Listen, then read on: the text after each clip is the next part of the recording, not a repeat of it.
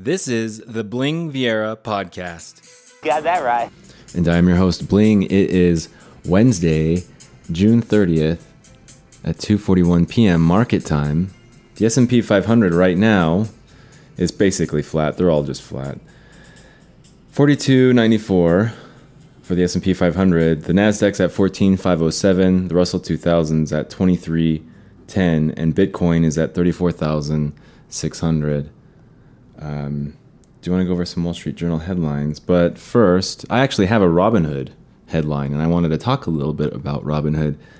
Um, I don't like trading in the summer because it's a grind, and you have days like this, you have weeks like this where it's just a slow grind, and it's not going up, it's not going down. If you have calls, you lose. If you have puts, you lose. Just everybody loses, and I hate it.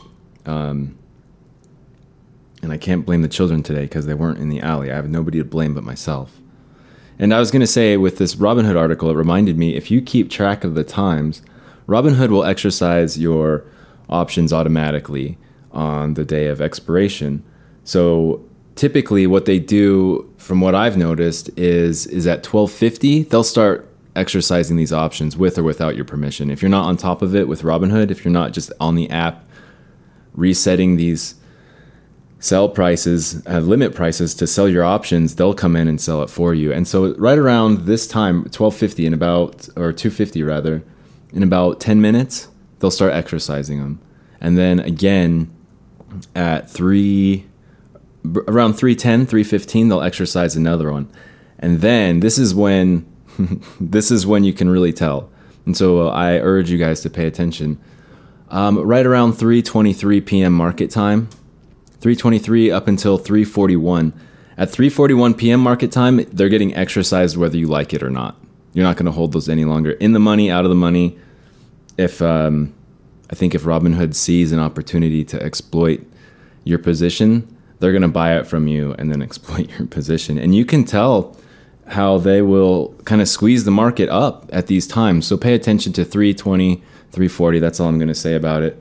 Let's get to some Wall Street Journal headlines, shall we? For a short show, Robinhood agrees to pay 70 million to settle regulatory investigation. Washington Robinhood Financial LLC has agreed to pay nearly 70 million to resolve sweeping regulatory allegations that the broker brokerage misled customers, approved ineligible traders for risky strategies, and didn't supervise technology that failed and locked millions out of trading. Remember that on March 2nd, I think, of 2020? Everyone got locked out. I think that's actually when I left Robinhood for good that day because that cost me. that was not fun. I don't like Robinhood. I think they're dishonest. And I don't I don't think it's dishonest in the sense that misled customers or anything like that. I just think they're dishonest in the sense that they're trying to take money from you in any way that they can. In any way that they can. And if you don't know, if you get into options one or two hours too early, they're going to take it from you. So you have to time it perfectly. And that's what's so hard about options. Otherwise, you just pay this huge premium for this long dated thing. And if you would have bought a premium just a few days ago, it's been completely flat. And so you're just sort of sitting there with nothing. And that's summer trading, that's options trading. And then when you have Robinhood kind of again uh, behind the scenes working against you and selling your things, I guess that's all I'm getting to today. But um, make sure to check the times and look for it because you can tell when Robinhood is exercising options, and that's at 3:10 p.m., 3:25 p.m., and 3:45 p.m. Right in those areas. Anyway, good luck, traders. Good luck, traders. Take care. This is the Bling Viera podcast.